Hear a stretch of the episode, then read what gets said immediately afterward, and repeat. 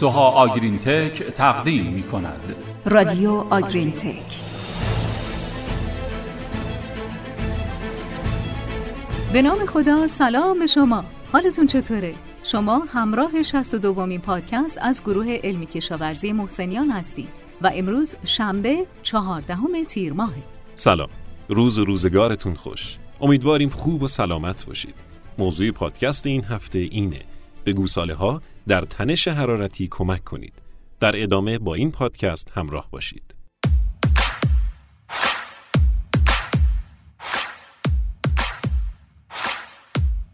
نگرانی اصلی برای گله های شیری در تابستان تنش حرارتیه. اما اکثریت دامدارها اول روی گاوهای شیری خودشون تمرکز می‌کنن.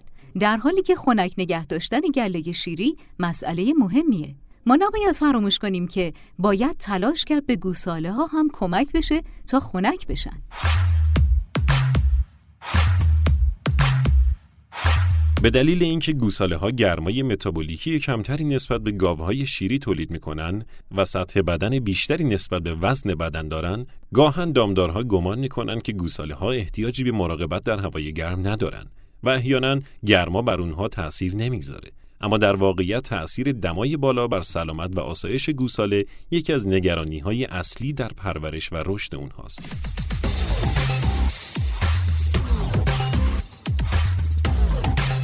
گوساله ها در تنش حرارتی ممکنه دچار کاهش رشد و مشکلات سلامتی بشن.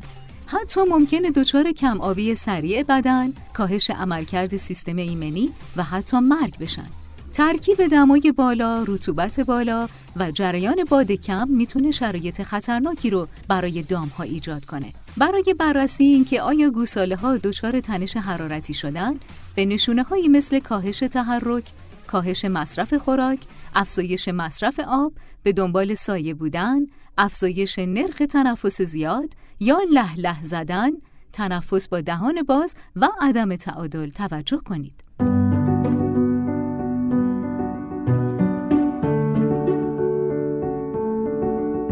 با توجه به اینکه رشد مناسب گوساله در دوره شیرخارگی می‌تونه تأثیر زیادی روی تولید شیر اونها در شکم اول داشته باشه و حتی شاید بر عملکرد دام در کل دوره زندگی تأثیر گذار باشه متوجه میشیم که شاید مبارزه با تنش حرارتی در گوساله ها حتما باید مورد توجه قرار بگیره. حالا ببینیم چه نکاتی گوساله ها رو در گرمای کشنده تابستون خنک نگه میداره. اولین نکته جایگاه نگهداری گوساله است. حتما برای جایگاه نگهداری سایبون تهیه کنید. حتی اگه گوساله ها رو در های انفرادی نگه میدارین، باز هم برای اونها سایبون تهیه کنید.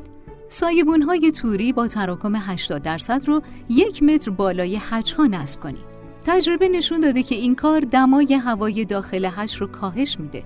حتی قرار دادن حج زیر سایه درختها هم می‌تونه کمک کننده باشه. سعی کنید محل نگهداری گوساله ها اگه حتی انفرادیه به اندازه کافی فضا داشته باشه تا گوساله ها بتونن حرکت کنند. گوساله هایی که داخل جایگاه با اندازه کوچیک محدود شده باشن ممکنه نسبت به اونایی که قادر به انتخاب هستن که کجا بخوابن بیشتر در خطر تنش حرارتی باشن. ورودی حجها و جایگاه های انفرادی رو به سمت شرق بذارین. در تابستون هایی که به سمت شرق هستند جابجایی هوا رو حداکثر می‌کنن و گرمای آفتاب رو به حد اقل میرسونن. فاصله یک و دو دهم متری بین ها و سه متری بین ردیف ها برای راحتی حرکت هوا توصیه میشه.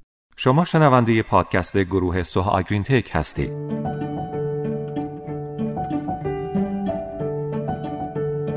نکته دیگه این که گاوداری هایی که از هچ برای نگهداری گوساله استفاده می‌کنن حتما پشت هچ ها رو در تابستان بلند کنند. چند تحقیق سودمند فواید بلند کردن هچ ها رو در هوای گرم نشون دادند.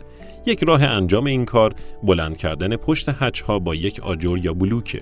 مزیت بلند کردن هچ ها شامل افزایش جریان هوا، کاهش دمای داخل هچ ها، کاهش نرخ تنفس گوساله و کاهش باکتری های داخل هچ هاست.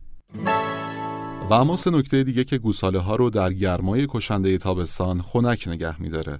دومین نکته که باید بهش اهمیت بدید آبه. در تابستان فراهم بودن آب برای گوساله ها ضروریه.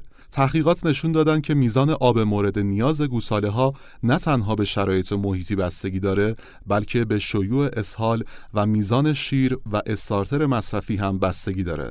آب مصرفی رابطه نزدیکی با استارتر مصرفی داره که باعث گسترش شکمبه میشه ولی ممکنه آب مصرفی زمانی که دمای هوا به بالاتر از حد آسایش گوساله برسه مستقل از استارتر مصرفی افزایش پیدا کنه تحقیقات نشون دادن که میزان شیر مصرفی و دمای آب هم روی میزان آب مصرفی تأثیر می‌ذارند.